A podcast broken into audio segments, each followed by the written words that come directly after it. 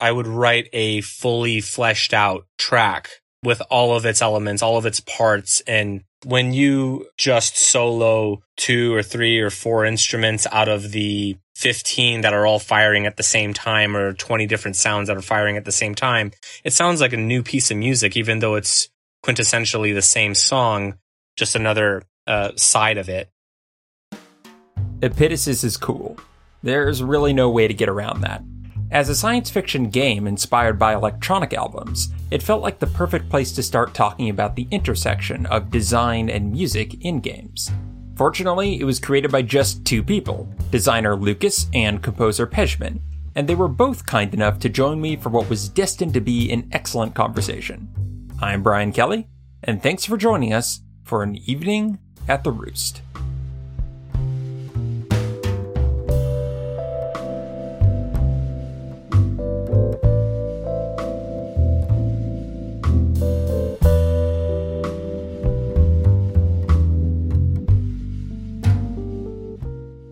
Epitasis is a puzzle exploration game set on a sci-fi alien world. Essentially, you get transported there through a portal you find on Earth, and your whole mission is to essentially find a way back while exploring ancient ruins of a long lost race uh, that used to inhabit the planet.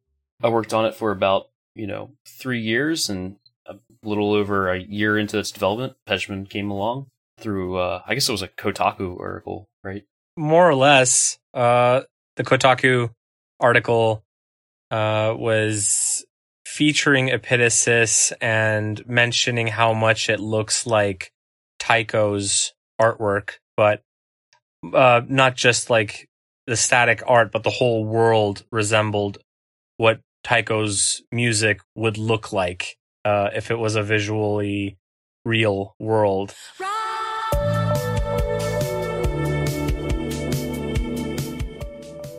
And so um, Epitasis exuded. Uh, it was kind of, it exuded Tycho's uh, artwork brought to life in a world where you could move around and explore, and that's what the article was about. And you were already a Tycho fan. Yeah, we were both Tycho fans, and um, right. both both my best friend and my girlfriend. Um, that same day the article came out, texted me this this is this is you written all over it or like you need to like you should see this something like that yeah. along those lines and then um, i looked up uh, lucas's website uh, after reading that article and found his email there and just shot in the dark reached out to him so that was about i think that was early 2017 uh, and i'd been working on it since then yeah. for probably like six months and the whole time i've worked on it it's always been in my free time and stuff like that but so that was only, I guess, six months into development, and then he, Pejman's been there pretty much every step of the way since then.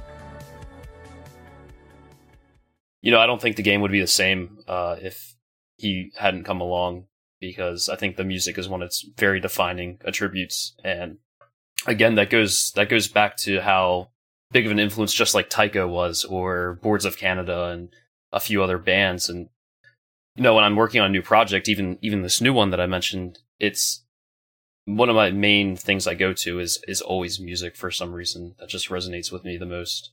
Yeah, that's really cool because you often hear about musicians looking at like the artwork and stuff to design a game. Um, but it's right. really interesting to hear about a game designer looking to different music to inspire inspire their design yeah, I I don't know what it is, but just something about listening to music brings a lot of imagery to my mind itself. Mm-hmm. So it really yeah. helps me bring these worlds to life, I guess.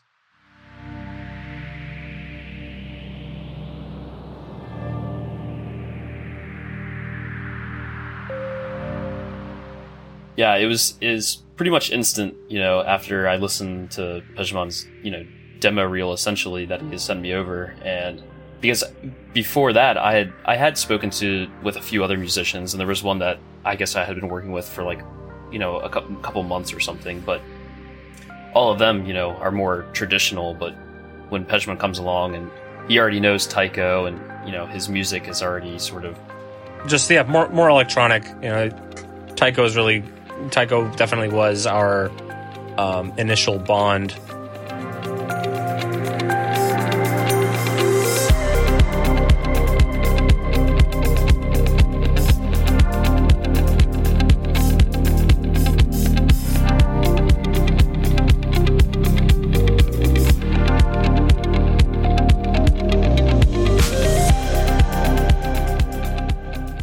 know, game music can often be pigeonholed into like being orchestral, I suppose. Yeah. Um, or like MIDI orchestral. Um, Mhm. And I, I guess Lucas, um, being a Tycho fan, wanted that edge, that electronic edge where someone could still do some songwriting and had some compositional chops. Uh, and I actually do have orchestral and classical and jazz uh, background as far as writing is concerned, but the other uh, prominent half of me is electronic music. So I think that's um, what he's referring to.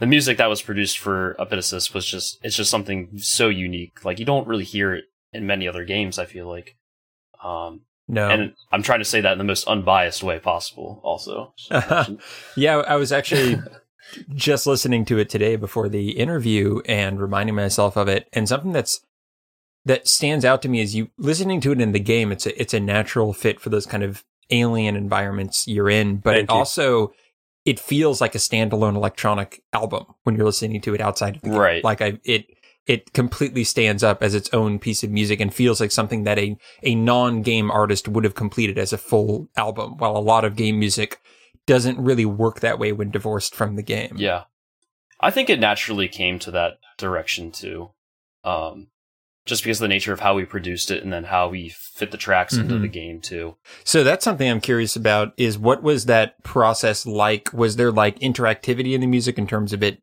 fading certain parts in and out or like how did that um kind of collaboration work in terms of fitting the music into the game? Sure. Uh, so we actually developed our own little uh, system for the music where uh, Pejman, we, we basically would focus on, because Epitasis has four, five sort of main uh, areas for the player to explore.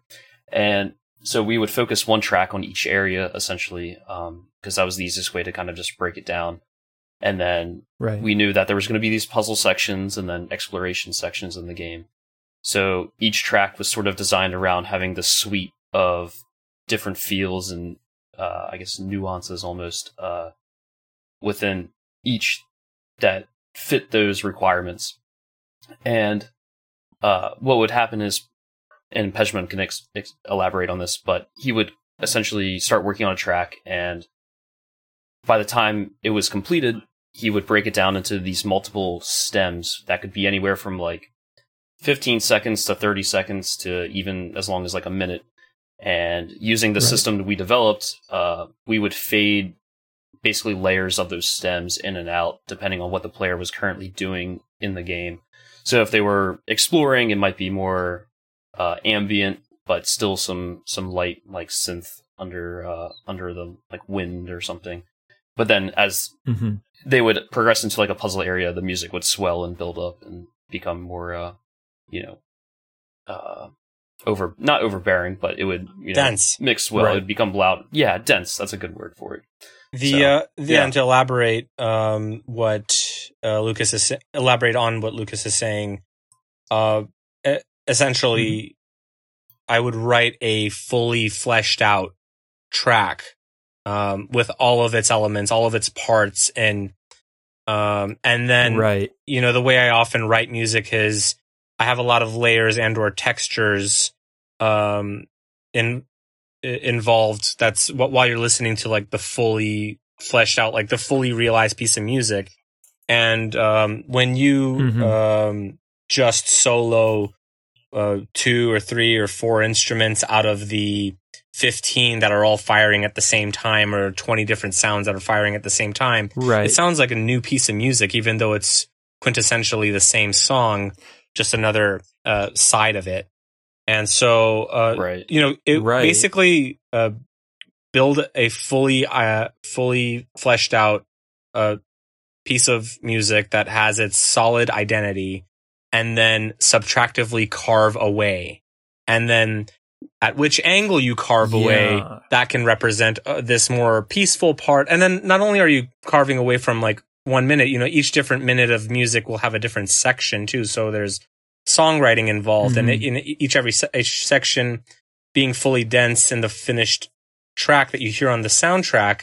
Well, there's plenty of sounds to take away and isolate and focus on other sounds, and this is the kind of general idea we're talking about uh, as far as stems. Um, many many stems making Mhm. up the whole, um, but taking away from the whole for different parts of the level, and to create this interactive dynamic, which you know goes as far back as Dire Dire Docks or the water level in Super Mario 64. That once you go into where once you step into the Right. water, the pads come in, and those pads or the string sounds are always Yeah. there, but they're not playing until you go into the water.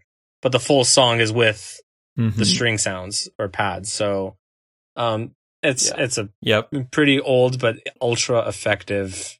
Um, Well, it's the golden rule of video games is that everything goes back to Mario 64. yeah, I mean, um, in some Yes, way. or textbook reference. It is. It is the Kevin Bacon of yeah of, of video games. I mean, Um, we had uh, but yeah- we had Mario 64 reference at the very end of the game too. Uh, I don't know if oh, with the credits. yeah, sort of. I don't. Yeah, with the credits. So you know, at the end of Mario 64, they kind of Mm. fly through all the levels, sort of, so to speak. And Yeah, yeah, yeah, We did yeah, the yeah. same sort of thing. That's right. Yeah. Man, that's great. But I I really like what you were just saying, Pejman, because I feel like a lot of modern game soundtracks when I listen to them, especially orchestral ones that are heavily um what would you say? That are heavily adapted to the game, they're not super compelling to listen to outside because in because they're trying to be ambient music, they never really ever develop an identity or a melody that really sticks with me. Yeah, melody melody is very uh, huge and key. It's it's a big melody's a big deal. I Right. think that's uh, what a lot of Western Eh, game music has lacked over the last decade or two. Yeah, but you found an interesting way around that by basically saying, hey, I can have my ambient music with no melody just by removing portions of it, but it's building up to that eventual Yeah. payoff. Right. Um, you eventually, yeah, and that would explain why when listening to the soundtrack, it felt like a full album because I was getting the full, the full pieces That's- of music. Yeah, that's awesome. I, you know, we we were kind of just uh, loosely walking our way in the dark with a general idea of what to do, but um, it's Yeah. nice to hear that it paid off that way because that's what we were going for. yeah.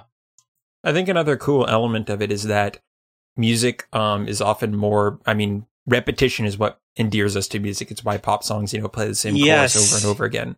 And so that idea, that idea of priming someone for the full song with just elements of it before you hear it is actually kind of cool because, like you said, you might not notice that the ambient music is the same as the thing playing with 15 Oh yeah. instruments, but you have been being developed towards it. Yeah, actually, as you're saying it, I haven't necessarily thought of that thought of it that um, deeply, or haven't articulated it in that way, at least. But yeah, it, it is the repetition is very important. It's it, it's actually what establishes a song's identity. If you never go back to, and this is a musical term, an A section where Hmm. it's like the first thing you hear. If you never like go back to it to tie it together, uh, per se, um, it doesn't ever Yeah.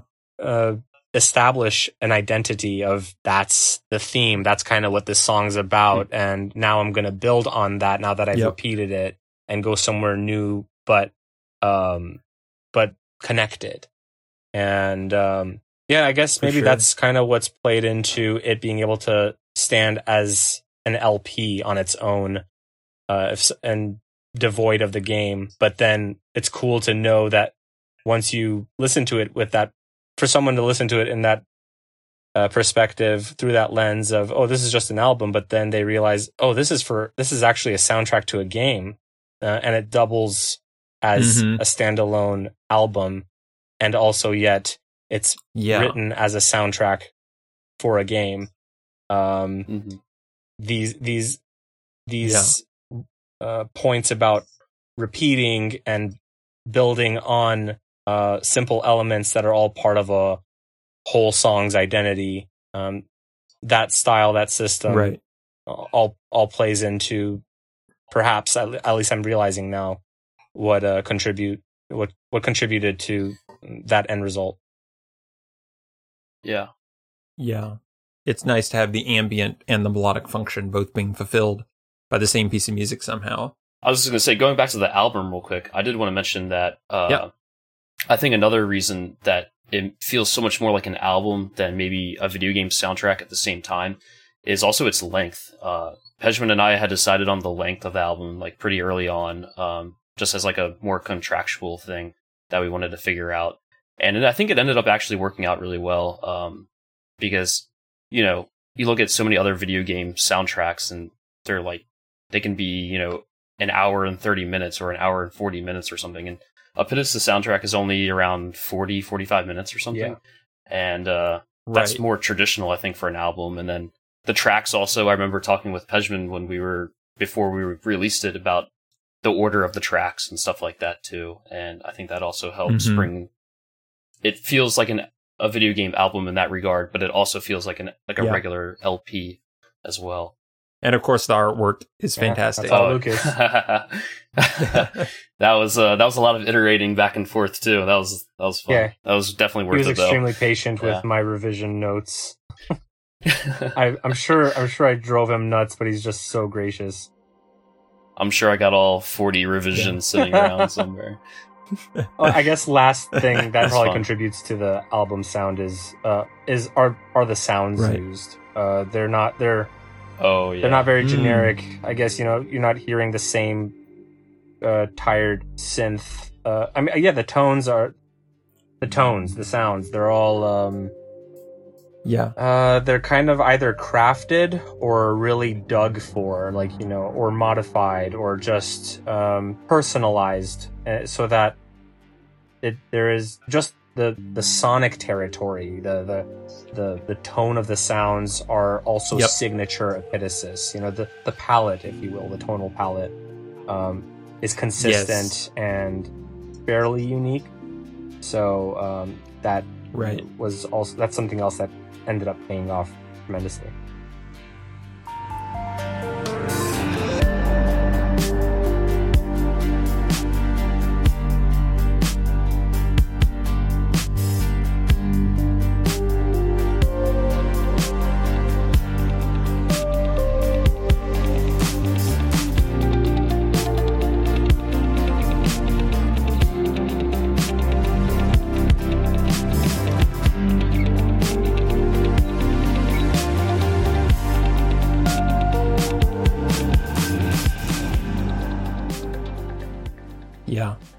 And the the idea of palette going back to art, that's one of the things that really blew me away when I played Epitasis earlier this year is uh, especially from when I heard it was just a one man project, I kind of had set my expectations and then I started playing it and I'm like, this art is phenomenal. like this game looks so beautiful. you. It And really um it was a wonderful marriage between the the art and the music because like you said, Pejman, that idea of both of them seem to have this very intentional sense of the palettes and doing a lot with a little. It's like they were restrained, but by being restrained and choosing very carefully, it was just pleasant to be a part of and look at, even if it, you know, not a ton is happening in Epitasis compared to a lot of games because it's a very simple exploration game. Right. But that minimalism, I think, really works for it. yeah. Thank you. My little sister has been listening to Epitasis more as time has gone by. Like you know, it's I, I feel like it, it has a sleeper hit quality in that regard that people may discover it later and Mhm. feel like, whoa, what is this? This is great. And Yeah. um, so she's uh, fallen in love with it more, and she kind of gave me this idea um, that I'm just going to relay over while we're all here on this uh, chat. Um, she was she was saying, I, I I love Epitasis. I love the music. I love just listening to the soundtrack. Um, and I love the world. Um, but she's not a gamer. And the thing is, I know Epitasis has that quality of Mhm. it appeals to people who don't play video games. Uh, it does have Right. have that going for it. But to someone who really just isn't uh, going to play video games because of lack of time or um, whatever other reason, um, she was just like, "Is there is there a way there can just be a forty minute music video of the entire album playing through from track one through twelve, and it's just like." I get to be in the world of Epitasis, but I don't have to do anything or play anything. But I, it's like I'll feel like I'm walking around in that beautiful world, and there's just like this Yeah. like custom made music video for the soundtrack. Um, for for those of us who are just who don't ever play a video game at all. Um, Right. and I'm like, that's a really good idea. I'm gonna I'm gonna let them know. That is a really good idea. Yeah. So I there mean, you have it. I almost Yeah. feel like the I almost feel like the end credits is almost like a slight foray. yes, into it's that. it's somewhat like in yeah. like I guess it's asking for the end credits, but a 40 minute version where it's a it's a Right. total it's a, a thorough tour of the beauty of the world, and yeah. just and and going along with the full soundtrack. We might have to do something there. Yeah, um, I, yeah. I I thought it was a really Yeah. nice idea, so I just had to bring that up. yeah. That's awesome. That could be cool. Your sister has good ideas. Yeah, she does. Thanks, Yasmin. That's awesome because uh, I think it um yeah, it has that concept album feel where the artwork and the uh, the artwork and the music feel like they should go together. And so yeah, that just that video in isolation to me, I, I would definitely keep that playing for a while. On loop. Um, that's really Yeah. cool. Yeah, there you go. Um, so something I'm curious about, you guys mentioned Tycho, obviously big inspiration. Were there any other game soundtracks that inspired you, or was it mostly the uh, Tycho? Honestly, uh, at least for myself, I'm not sure about Pejman, but uh, I'm not really sure there was that many other like game albums that Yeah. inspired me. It was more so a lot of electronic music. So like Tycho, of course, as we mentioned, but uh, Boards of Canada is another really big one for me. Washed out. Um, and then Washed Out, yeah, Washed Out's uh, especially their their album Paracosm. Um, I almost when I was thinking of names for the game forever ago, I, I was almost settled on that uh, uh, similar name. But uh, they, I mean, those those are like the main. That's like the main trio right there. I think Right. that really inspired Epitasis back in, especially in 2016, when a lot of my ideas Yeah. were really being uh, filled in. Um, Yeah. yeah, I always like that when inspiration for games comes from outside of games because I feel it stands out a lot more in the medium. Well, like we were just talking about, it feels more like an electronic album than just a game soundtrack. Right. And so the more we can keep pulling from outside of the world of games, I think the more rich games will continue to be. yeah, Um, rather than just trying to, you know, make the Halo soundtrack again or make the Mario soundtrack again, which they're great. Don't get me wrong. it feels like the video game the video game medium is just a great platform to uh, bring a, a myriad of inspiration from different parts uh, yeah. independent of each other um, into one product. Actually going back now, I just I just opened up Spotify and I'm looking at my uh my playlist for Epitasis that I made uh back in 2016, and pretty much all of it is Tycho washed out, a little bit of Boards of Canada, and then I also have some random stuff in there too, such as uh, uh Aphex Twin, uh they're in there too, uh, and then 65 Days of Static, which is you know of course No Man's Skies, uh the artist that did the soundtrack for Oh, that game. yeah. No Man's Sky is the closest I can think of, like art style and feeling wise, Right. to Epitasis that I played. Yeah. there was one game oh yeah hyper light drifter that was probably one loose loosely connected inspiration too for the soundtrack Yeah. as Right. far as game soundtracks go That's actually very true. Yeah. I love Hyper Light Drifter's soundtrack. Disasterpeace did a fantastic job there. Um, and a fantastic game too. Gameplay great. Um, did it, didn't but- he do fez as well Yeah. I think Fez is another one we've probably talked about too, Pejman. yeah i Um, I actually remember Right. I've only listened to the soundtrack while playing the game. Um, it'd be nice to listen to it again outside of the game, but right. I do remember it having a very ev- evocative effect and immersive quality to it. Yeah. Disaster's piece is Yeah. very special among game musicians for sure. Yeah. And Disasterpeace is another interesting musician too, I think, where he's done film as well. So Ah. uh, I think it's called uh, It Follows. Uh, you listen to the soundtrack on a, by itself, and Yeah. it does sound very much like a video game soundtrack, but yeah. it goes very well with the movie somehow. Um, yeah, But yeah, I, back to what we were saying, I feel like games have become kind of the wild west for music in that there are not these established rules and conventions to the same extent there are in other mediums. And you really are just allowed to pull in whatever genre you want, kind of because that's what games did when they started. Like Koji Kondo pulled all sorts of strange instrumentation for the Mario games. They they seemed like they were switching genres every game. Yeah, originally Um, it was ra- it was like ragtime Yeah. Latin jazz. Right. Exactly. A fusion of just- ragtime and Latin jazz is essentially Right. Mario music. and you get your your steel drums in there and just like all sorts of weird stuff Yeah. going on. Like they've been I mean the world of Mario is crazy eclectic. There are turtles with um fighting football players and it's just like none of this makes any sense. They were just doing what was fun. And Yep. because Nintendo was so popular, that set the standard for everyone else. So it's been a very open space um, to just try everything from full on jazz and stuff like Cuphead Yeah. to electronic with this. And I like that. And I think Western games, especially big budget Western games, have really been trending towards like, let's basically become Hollywood movies with our soundtracks. And I think that's a fun style to have as well. I like keeping alive the idea that games can be more than that. There are a lot of different types of music that can that can fit here. Yeah.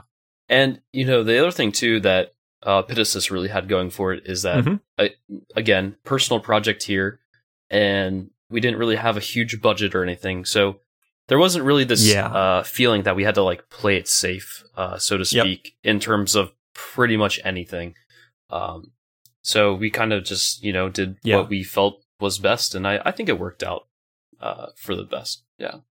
So, and I'm always interested in the nitty gritty side. Is it a Unity game? It's an Unreal Engine 4 game. Okay. Yeah. Unreal Engine. It's gotcha. That would help explain why it looks so good. Thank you. Thanks, Unreal. Yeah, thank you, Unreal. Yeah. Thank you, Epic Games. Yeah. Yep.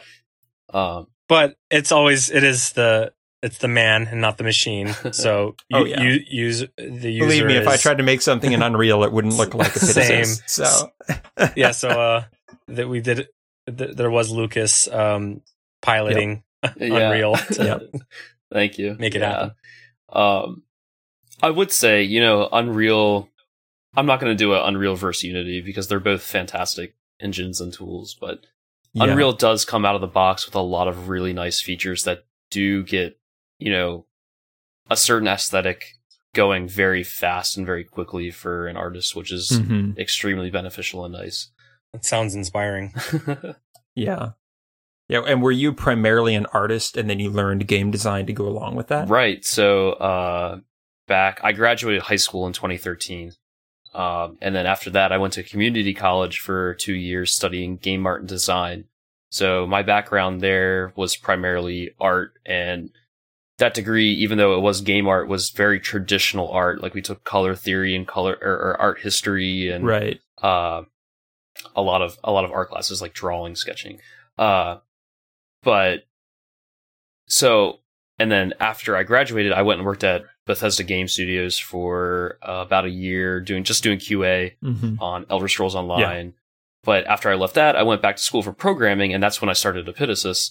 So Epitasis to me was sort of an art project, but it was also a foray into really learning uh, programming and a lot of the skills I was learning in school at the time. Mm. Um, Yeah. So I've learned a lot since Epitasis. So like the next project, I like I'm working on that, and then I go back to Epitasis and I look at the code, and I'm just like, oh god, like how did this run? How did this work? Yes. What was I thinking? Yeah. So Do you ever do you ever think do you ever see your old code and already feel like oh that was so inefficient I could have written that code better? Right. yeah, and even for like the console version, I've I've already gone back and just like redone like a few things Yeah. because it's just it's just better.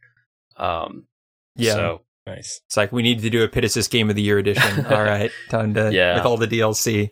yeah, so I graduated college actually this past May, and uh, I've been working as a, a full time software engineer now. So wow, again, like a long way from your artist roots. right. So Epitasis console version, again, like it's still just something in my free time, which is why it's taken so long. But right, uh, right, yeah, totally. But I love as someone who who dabbles in a lot of different um uh, different hobbies. I love taking a project and like using the project as a way to learn something. Right. Like I think it's not only the best way to learn, but um it gives you a lot more time to be working on interesting creative stuff if it's also developing the skills at the same time. Yeah, I agree. And like my full time job, it's not something I can be extremely creative with too, because right. uh, again, I really like the art side of things too, and not just programming. Hmm Um, so it's nice when you know I'm working on my own thing and I'm getting tired of you know uh, programming. I can just jump into the art, and then vice versa.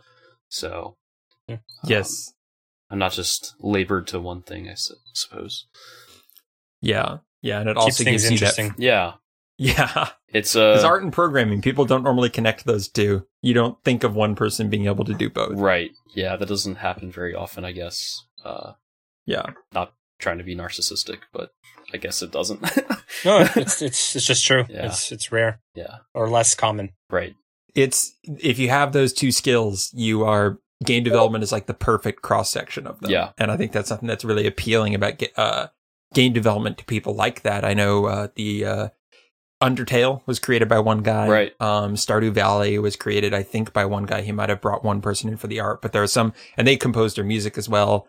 And so games, I, something I love about games is that they bring together like all of our artistic disciplines and get them working together in harmony. Yes. And I think that's what's really, really fun about them. Yeah, And stuff like uh, Unity and Unreal is making it possible for one person to actually be able to make really cool stuff. exactly. That's what I was going to say Um, too. Yeah, the it's gotten to the age now where one person can really just sit down at their home computer and just produce whatever they want, which is fantastic. Yeah. And there's not really that many barriers anymore because again, like when I when I went to college when I went to community college for game art and design, a lot of those barriers still existed. Like Unreal Yeah. 4 had just come out and it was still twenty dollars a month.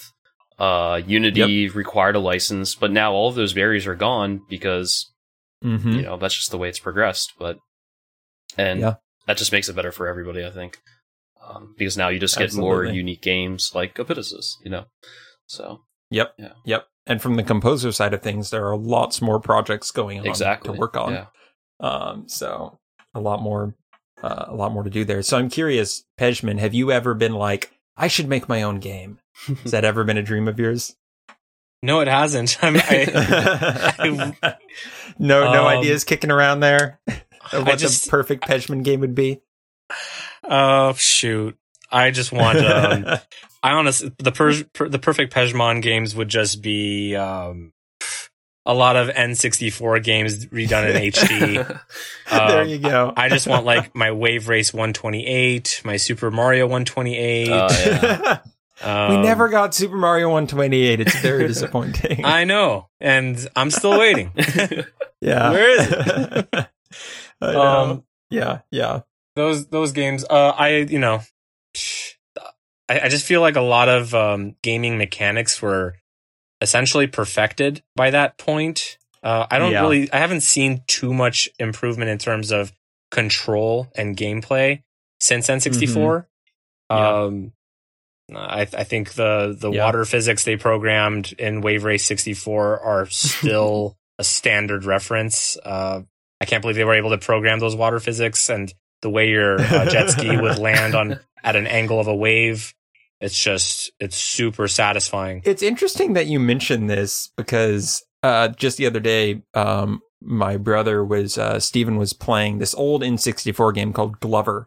Um, Oh yeah, Glover. it was basically like a, a Mario 64 style thing, but you were controlling a glove that Mhm. moved around this ball. But it was like they fully physically modeled the ball and it had its own physics and you could throw it around and bounce it up and down. And it was like weirdly complex. And I think back to some games on the N64 and you're right, especially like Mario 64, like you had complete control of that character in a way that a lot of modern modern games have kind of stripped it down in a way. Yeah, Yeah. yeah, It's kind of. I feel like a lot of new games have dumbed down that amount of precision of control. It's very Um, automated. Yeah, there's a lot of um, like room for error in newer games, like Mhm. especially the newer Mario games, Galaxy series or Odyssey. There's a little bit of like a rubbery uh, Yeah. component to the control. Like it, it there's it, it kind of like will. There's a little wiggle room at the end, whereas there's more raw rigidness, but it's smooth. Right. It's very like it's total control. It's very analogous yes. to your movements uh, with the controller. Hmm. And I miss that kind of hard edged, hard cut, Yeah. sen- snappy and sensitive element of control. But yeah, I totally know what you mean. Like my favorite racing game still is um Rush 2049. It was a I game love that one. N64. I love Rush 2049. and you had complete control of the car. It, like had wings that could stick out. You could perfectly like it's not just press a button and do a trick. You would move the car in exact 360 degree motion, and if you got it wrong, you'd crash. Yes. And I think as games audiences opened up, stuff like Assassin's Creed and Uncharted is like, hey, we want everyone to be able to play this, which I totally get. So now, you know, hold the A button. yeah, the Right. core gamer got a little Yeah. alienated, and to, at the expense of let's make it very consumer Yeah. friendly. And I get it; it's great for business. Um, I just That's definitely that's definitely a thing that like AAA sort of games with with big budgets have you know sort of gone to Right. uh, trying to mass appeal to everybody, and I mean it works. Yes, but- it does. There's a reason they have budgets that big. and it kept going. You know, you had Pilot Wing 64, Star Fox, Star Fox Yeah. 64. Yeah. Um, the, the list goes on on that console. Like that really was a good Yeah. benchmark, and I th- I think you could really just uh, up the up the resolution of the textures and not even make them necessarily look real. Like I like the cartoony vibe that N64 had. Yeah. hmm I don't necessarily need to look hype anything Yeah. to look hyper realistic as much as just nice lighting and texture Right. um, but art, but re- retain the art style. Uh, I wouldn't want um, it to look more real necessarily, but more uh, There's a clarity there. Yeah. And I've been playing uh, Episode 1 Racer. Also, super good game. Another great racing game Oh, from the man. N64 era. Like, you're, yeah, you're, I remember you're, that you're one. speaking my language here, Yeah. Benjamin. So it doesn't really feel like gameplay has advanced much except for the second uh, second analog. Stick. I mean, that is very dual- good. dual like, I think stick shooters, was- shooters have absolutely Yes. become playable since the N64. yeah, once Yeah. Halo did that, Yeah. it made sense. I mean, if you think about the modern, yeah, the modern controller hasn't really evolved in like two decades No. almost. Again, with with Halo One, Yeah. I mean, yeah, I mean, when the Xbox came out with their controller, I mean, that was that's pretty much it. But I feel like we've seen like a resurgence of hyper precise like 2D games with stuff like Celeste and and um that's kind of become its own genre. Now now you have me hoping Pejman that we're gonna get like the the 3D games getting their their retro throwbacks and indie developers really trying to recapture Wave Race and Mario and all that. So maybe that's Mhm. coming down the pike. Oh yeah, Maybe. I think it's already happening a little bit. Yeah. you know, occasionally I'll see stuff on Twitter that that does remind me a lot Yeah. of that earlier, yeah. you know, era of games. I think but- it's moving. But speaking of modern games, I did want to touch on one of your recent uh, projects, uh, Pejman, No Straight Roads.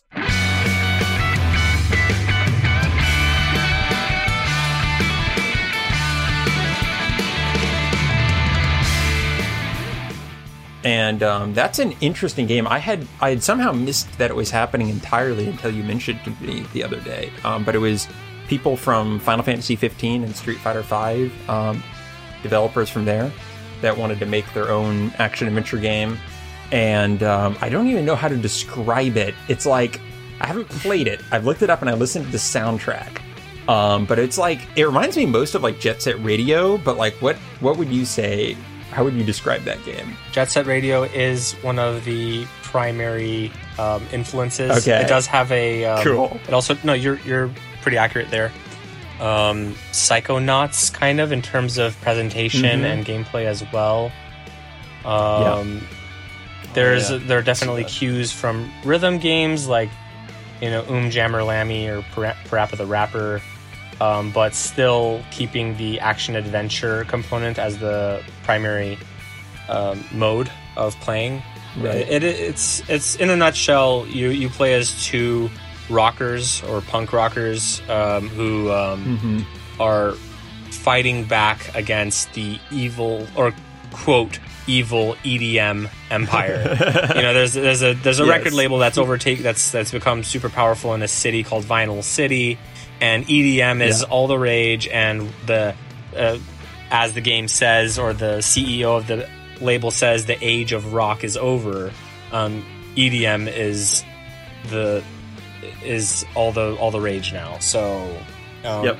you're the there's this conflict of being you're denied to, uh, your right to rock, and so like Mhm. oh, well, what happened to rock music? Oh, we and you kind of like have a skewed audition, that um, is biased against you. You realize later, and that kind of prompts you to. Uh, and also, they're like there's a unique technology in Vinyl City in the game where music is what's used to generate power and electricity for the city. So, Oh, um, okay. the the power goes out in the city except for the record label. So a lot of it's there's like this like oppressive, cartoony quality to it that like oh Yeah. the city's out like low on power, restore the power using rock. Right. Um, but all the bosses are these delightfully charismatic and full of personality EDM bosses. So you kind of hijack their concerts one by one. And there's like this Mhm. ironic twist to it that you're just kind of like becoming just like them. You're, you know, you're defeating No Straight Roads, the the record label, by becoming Mhm. like Rose, No Straight Roads. Like now you're taking control over. And um, yeah. there is this ironic arc to the um, plot, and um, it's an action adventure game, and it's not really a rhythm game, but a lot of the levels and enemies and bosses attack you in rhythm to the music, or or even to Nice. the specific melodies in the song. But um, it's it's not a, it's not primarily a rhythm, rhythm game. It's a music centric action adventure game, and that's that's the uh, arc. That's the um, presentation and style of the game.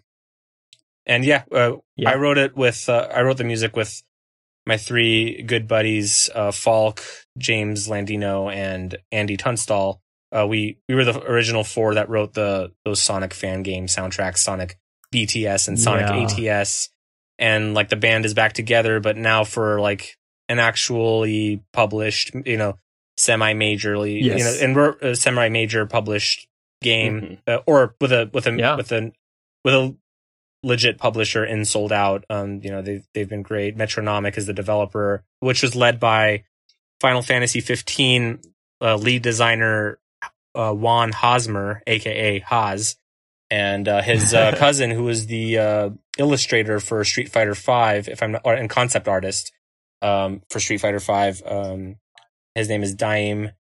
Um, I will don't want to butcher his last name. I'd have to get. Yeah, I'm looking that. at the last name. I'm like, I can't say it. Uh, I can I can read it. I can probably pronounce it correctly if I read it, but um, forgive me, Daim. yeah.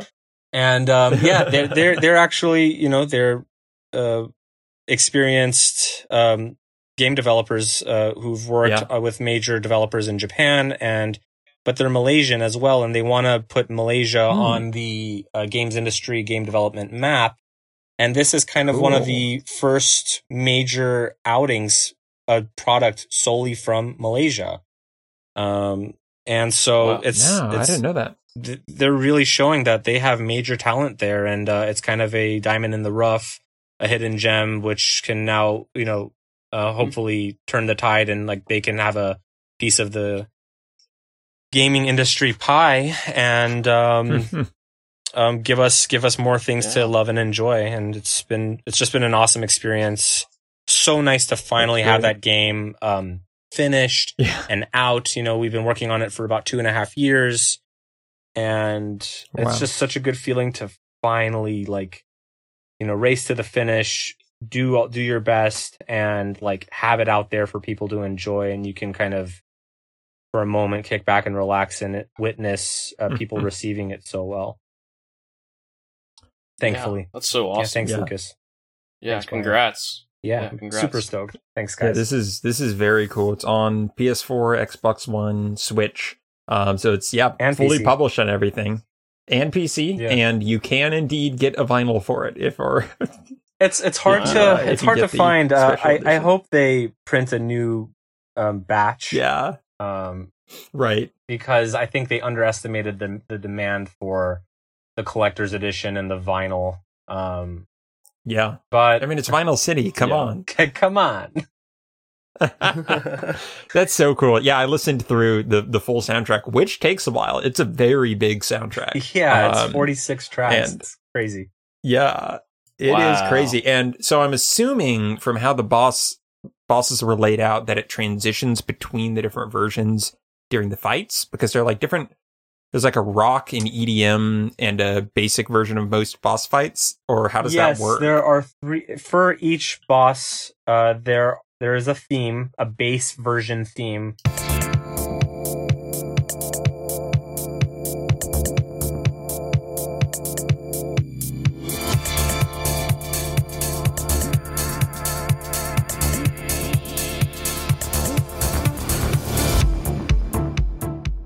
Which is Right. electronic, but then there's uh, usually there's an EDM version of the same song and a Yeah. rock version of the same song. So each boss has Yeah. three variations of the same song. Um, EDM plays if you're not doing well, uh, and rock starts. The rock Oh. version starts playing if you're doing well and beating the boss. Cool.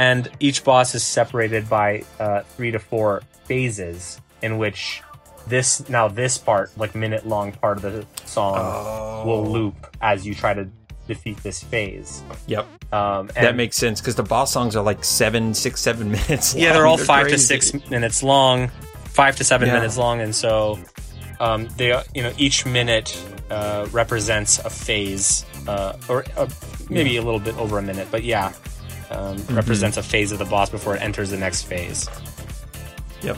and there's a really cool Yeah. that's a really cool interactive uh, uh, dynamic music system that's implemented Yep. into no straight road no straight roads that makes it a little more unique and Right. um, such a fun experience Yeah, it was fun to listen through because I love, I mean, love, love Sonic music, especially like Sonic Adventure, the modern Sonic music, the rock that- that stuff. game I just has- grew up with it. I, I can't I feel like the game doesn't ex- escape a lot of its like it reminds me of Sonic Yeah. Adventure a lot when I when I play it it has that vibe going Yes. It's super, and the music, especially the rock stuff, I'm just like, oh my gosh, I get more Sonic music out of nowhere. This is awesome. yeah Um, and I know the EDM's supposed to be the bad guys, but I'm like, this EDM stuff's really good. that's too, the general consensus the general sentiment is like I know these are bad guys but I I'm kind of down with the Yeah. bad guys because their music's so good yeah. Yeah, they're- they kind of make a compelling point here. Yeah, it's supposed yeah, to. Then, it's supposed to yeah. kind of befuddle or perplex you. Like, who am I rooting for here? Like that. that- That's kind of um, a major Yes. attribute of the game. But definitely one of my highlights of the album was getting to hear you do Vaporwave. Um, that I'm was really, good. I'm really Oh. thankful that the developers greenlit that. Uh, I it- Yes. it, it, took a little convincing, but keyword a little. yeah, Um, and uh, they they they saw it and they're like, oh yeah, no, this actually works. Especially the whole underwater mermaid electronic yes, uh, virtual idol theme. Um, it Yes. totally Uh, suits that's it. awesome. Yep. Yeah. So it's really cool. I highly recommend everyone check that out. At the very least, the soundtrack or the game itself, because it's a, it's really neat stuff. It does remind me of old school Sega, and that's great to see around. Thank you. All right. So I don't know. We talked a little beforehand that you guys have an upcoming project, but you can't talk too much about that, right? Yeah, we haven't really uh, disclosed anything about it yet. Okay. So So we'll keep that under wraps, but Um, something to look forward to at least. Yeah, it's pretty different than Epitasis. Uh, definitely not another puzzle game or ex- well, it definitely has exploration, but it's not like a walking sim almost uh, puzzle game. Yeah. Um, definitely more. I guess I could say it, it is action oriented, so there's that. So it's it's been a different breed working on this game, and we've been working on it for about uh, I guess like a year now. Uh, so Yeah. it'll be interesting to see once we once we show it off and what people think because it is a little scary to work on something for that long Yeah. and like not show anybody. Yep.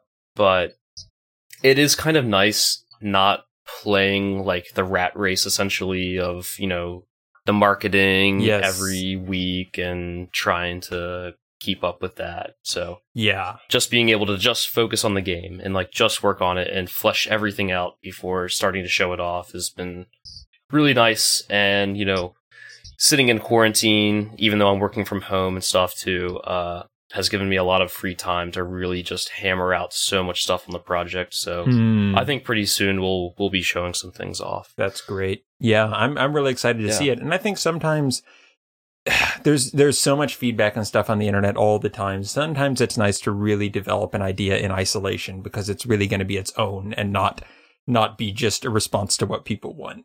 And I think that could be a good thing Right. sometimes. Absolutely. Yeah, and I don't know. I I mean, I don't really have like a giant substantial following on like Twitter or anything, Yeah. but I do think that when people look at my stuff, they do tend to think of like Epitasis and very colorful, Mhm. ambient exploration sorts of things. So this is going to be very different in terms Yeah. of that, I think, and it'll be interesting to see how people react to it in that regard. And much like uh, uh, Epitasis pushed me to somewhere that was kind of a natural evolution of what I of my um, Mhm. more typical music, even though I already explore a lot of genres. Um, Epitasis still did push me out of a comfort zone, and um, you know, none of my other music is exactly quite like Epitasis. Epitasis uh, prompted me to enter a new sonic signature identity and Mhm. um, to kind of form that and establish it, um, which was uh, somewhat of a departure from my normal work. Um, in much Right. the same way that Epitasis did that, uh, I'm looking forward to Lucas's new project doing that again for me, where it pushes me yeah, outside of really anything I've done or anything I normally do. Um, I I love I love that I love that uh, challenge, yeah. That's awesome. and I'm looking forward to it. Yeah, and I, I definitely, th- I definitely think it will, uh, it'll push Pejman out of uh, his comfort zone once again, Yep.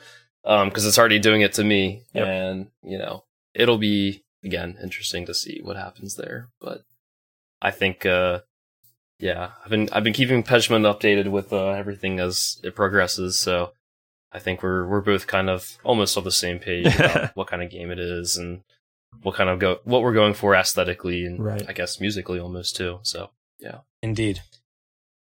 And you got anything else you want to plug here, Pejman? Any other projects you're on? Um, I am. Uh, it's not. Well, I'll. Yeah, I can just. Uh, it's not advertised heavily. Uh, and that that's kind of that's kind of fine because uh, because it's really more about it's really more for the game to shine. Like the music is very supportive Right. of it, but it is very exciting music that I'm doing for a new game um, that's coming out. It's a brawler, um, kind of inspired by. Imagine um, uh, Japanese kaiju uh, monsters um, okay. brawling in a Oh. kind of Super Smash meets Power Stone meets Rampage um, uh, fighter. And so it's it's a yeah it's a fighter it's a brawler and it's called Gigabash and it's a it's a Oh, yeah. really fun and exciting game. Um, there it's already been development's already come a very long way, uh, but there's they're just pretty ambitious. Um, it won't be coming out until sometime next year, but um, you there's already plenty of media on it. You, if you were to look up Gigabash, and yeah, it's Sweet. it's a bunch of uh, kaiju inspired mi- monsters duking it out. Um, total party game. It's uh, it's a total like frenzy, and it's really stylish, uh, cute, um, and um, infectious. The art in, in terms of art style, and it plays really well. It's just it plays like a real proper fighter, and I'm I'm making every Yeah. I'm making a lot of um, kind of 80s anime style Oh, to- uh, all the way to just full on electronic and just very animative music um, Right. for for this game Oh. Gigabash, and it's being developed by this developer uh, Passion Republic. They're a, they're a developer that um, Nice. they they've always been an in-house talent that always lends their talents to AAA developers. Um, you know, anything from Injustice to Gears of War 4 to Mhm. you know a, a total who's who of all the you know to um, uh, what is Yeah. what is that name um, Uncharted the Uncharted series. Um, they always lend assets. You know, they like lend their talents for assets, environments, characters, what uh, you know, whatever you need uh, for a major developer to outsource. But now, for the first time, they're making their own in-house game, and they're Nice. they're also based in Malaysia too. So, uh, wow. you know, Malaysia is being really really Wow. good to me, and I'm really thankful um, to them and for them to give me the chance to write music for their awesome games. And um, That's cool. they yeah they're Yeah. I, i'm really proud of what that uh that country's doing and you know entering the gaming scene because you know like america and japan are obviously well established Oh you yeah. have the U- you have Oh, uk and then you have uh you know canada or like uh, isn't ubisoft based in canada They are based in France, France. but they have yeah. So there you yeah, go. but they have huge studios in Canada. um Kor- you know the the korean market uh, the korean game development scene Yep. is also strong too and so it's really cool to Oh see yeah. Mhm. uh, you know, whoa, Malaysia has got Malaysia's got Yeah. some sleeper hits. They're you know they're coming out with the the punches, and it's it's it's cool to see, and I'm Yep. I'm stoked to be a part of it, and that's that's the project Gigabash.